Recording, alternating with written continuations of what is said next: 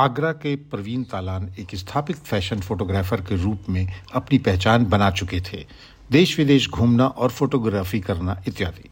लेकिन इसी तरह देश विदेश की यात्रा करते हुए उनको तब बहुत आश्चर्य होता था जब भारत की सेना, पुलिस या अन्य केंद्रीय वर्दीधारी फोर्सेस पर आधारित कोई प्रोफेशनल शूट नहीं दिखता था।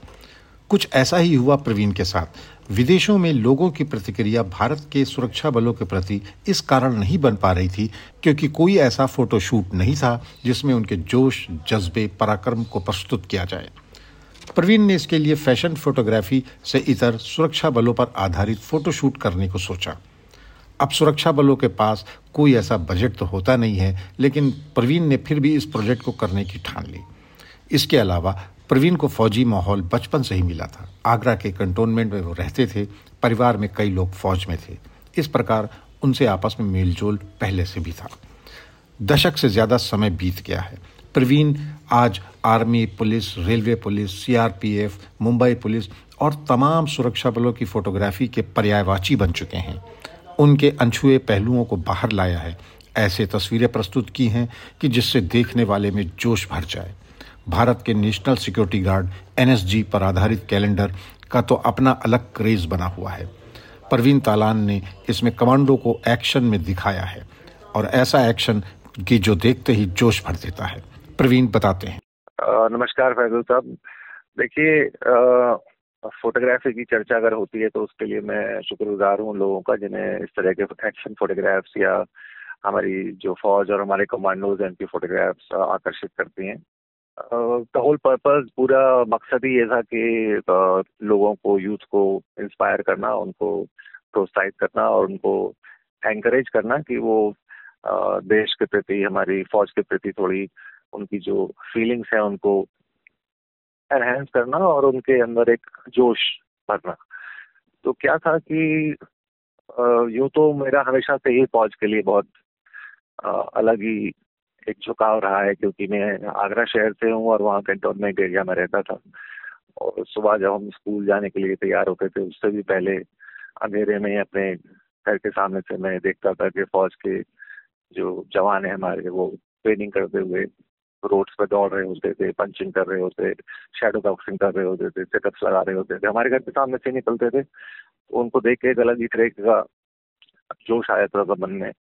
फिर हमारी जो टीचर थी, उन्होंने मेरे एक मैगजीन आती थी उस वक्त कमांडो के नाम से वो गिफ्ट करी थी मैं सिर्फ़ कैसे क्लास में था मैं वर्ल्ड वॉर से लेके और दुनिया के जो जितने भी ऐसे वॉर्स थे, उन सबकी फ़ोटो सीरीज़ थी वो। मन ही मन बहुत ही ज़्यादा एक मतलब कहा जाए तो मैं आधा फौजी तो बचपन में ही बन गया था। और कैंटोनमेंट एरिया में होने की वजह से रेगुलर हम सारे आदमी पर्सनल के टच में भी रहते थे और हमारी फैमिली से भी बहुत सारे लोग थे जो इंडियन आर्मी में थे। तो ये जो फीलिंग थी, एक ये जो देश प्रेम कह लीजिए या देशभक्ति कह लीजिए, या अपने हीरोज के लिए जो एक एडमिरेशन था, ये तो बचपन से ही मेरे अंदर था। फौज में जा नहीं पाए, मेरे फादर ने उस वक्त अनुमति नहीं दी। उनको लगता था कि ऑलरेडी बहुत सारे लोग हैं फैमिली से तो सबको जाने की ज़रूरत नहीं है। लेकिन जब मैंने फोटोग्राफी शुरू करी और उसके बाद I travel around the world मैंने फ़ैशन टीवी के बहुत प्रोडक्शन किए और दुनिया भर में शूट किया। दुनिया भर में लोगों ने बहुत प्यार भी दिया। फोटोग्राफी को रिस्पेक्ट भी दिया। इज़्ज़त और नाम भी दिया। लेकिन कुछ ऐसी बातें हुई उन ट्रिप्स के अंदर ही कि कहीं तो हमारे मित्र थे इसराइल थे, उन्होंने बड़ी हँसी सी उड़ाई हमारे यहाँ के फोटोग्राफ्स को देखकर। तुम्हारे फौजी ऐसे हैं तुम्हारे सिपाही ऐसे हैं तुम्हारी तो पुलिस ऐसी है। कुछ तो बात ऐसी चली थी, वो कहीं ना कहीं मुझे चुभ गई। तो मैंने बोला, यार, ऐसा नहीं है, तुमने कभी देखा भी है। तो बोला, अब इंटरनेट खोल के देखो, दिख जाएगा। तो वो पहली बार मैंने नेट पे देखा तो आई रियलाइज़ के अनफॉर्चुनेटली बहुत कम हाई क्वालिटी इमेजेस अवेलेबल है इंटरनेट पर। वो भी ऐसे टाइम में जब दुनिया में साइकोलॉजिकल वॉरफेयर बहुत ही सिग्निफिकेंट हो गया है।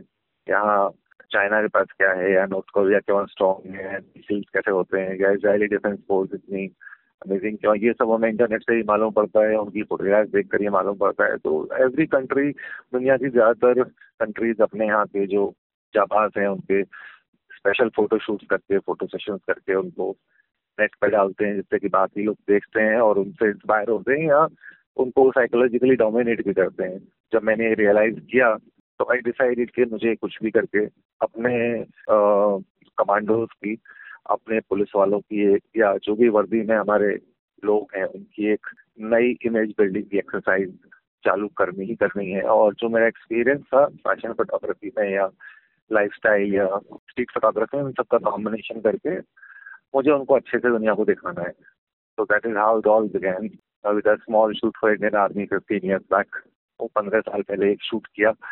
और उसके बाद धीरे धीरे मैंने एनएसजी और बाकी लोगों को अप्रोच करना शुरू किया। हमारे कमर्शियल रेट्स अलग होते हैं। नेचुरली एडवर्टाइजिंग का बजट इन लोगों के पास नहीं होता है तो ऐसा कोई प्रावधान ही नहीं था कि मैं इनके लिए शूट करूँ और उसका कुछ मॉनिटरी गेन कहीं से हो। तो मैंने उनको बोला, आप चिंता मत कीजिए, मैं बस आप लोगों को ये फोटोग्राफ खींच के गिफ्ट करना चाहता हूँ और मैं चाहता हूँ कि हमारे हमारे यूथ हमारे कमांडो से इंस्पायर हो ना कि दुनिया के लोगों के वॉलपेपर डाउनलोड करके वो लोग रखें। तो फिर मैंने रियलाइज़ किया कि I have to create a tribute to our heroes and we started with NSG and Bombay police in the year 2015 और तब से हमने हर साल शूट किया और उसके बाद तो खैर वो सीरीज़ इतनी पॉपुलर हुई कि एक के बाद एक next ten years twelve years I have shot entire Indian defence and C A P F चाहे वो सी आर पी एफ़ हो सी आई एस एफ़ हो, या बी एस एफ़ हो, या नेशनल सिक्योरिटी गार्ड हो कोबरा हो स्पेशल फोर्सेज हो या डिफरेंट स्टेट की पुलिस फोर्सेज हो even railway police for that matter आदमी, कोई भी आदमी हीरो फोटोग्राफ से नहीं बनता है।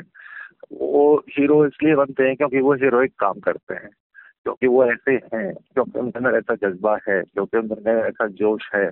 हम अपनी फोटोग्राफ से कहीं कोशिश ये करते हैं कि जो उनका असली रूप है, जो उनका असली ग्लैमर है, उसको सही तरीके से कैप्चर करके प्रेजेंट कर सकें। तो it is not that we show them as heroes but they are heroes and we try to capture that spirit Praveen आज एक स्थापित फोटोग्राफर हैं। सुरक्षा बलों की फ़ोटो लेना उनकी पहचान बन गया है। लेकिन प्रवीण इसके अलग भी काम कर रहे हैं। डिजास्टर मैनेजमेंट और अन्य विषयों जिनके बारे में लोग कम ही जानते हैं। प्रवीण ने इस विषय पर शॉर्ट फिल्म्स भी बनाना शुरू कर दिया है। इसके अलावा वेब सीरीज़ पर भी काम चल रहा है। अगर आप ग्लोबल सिनेरियो अगर आप देखें वेरी हाई क्वालिटी फ़िल्म वो केवल फोटोग्राफ्स नहीं है, वो जो फिल्मिंग है उनकी और जिस तरह से वो इन लोगों को प्रेजेंट करते हैं दुनिया के सामने, उसका एक अलग ही इम्पैक्ट है। तो हमने पिछले तीन चार साल से वी हैव स्टार्टेड मेकिंग ये शॉर्ट स्टाइलाइज फिल्म्स आल्सो लेकिन अभी उसको एक अलग लेवल पे ले जाने की ज़रूरत है, क्योंकि एक जो सोल्जर के अंदर मतलब नॉट जस्ट ट्रेनिंग लेकिन रियल सिचुएशंस में उसका क्या एक्सपीरियंस है, क्या उसका रिएक्शन है, क्या उसकी इनर कॉन्फ्लिक्ट्स हैं, क्या उसकी बैक स्टोरी है।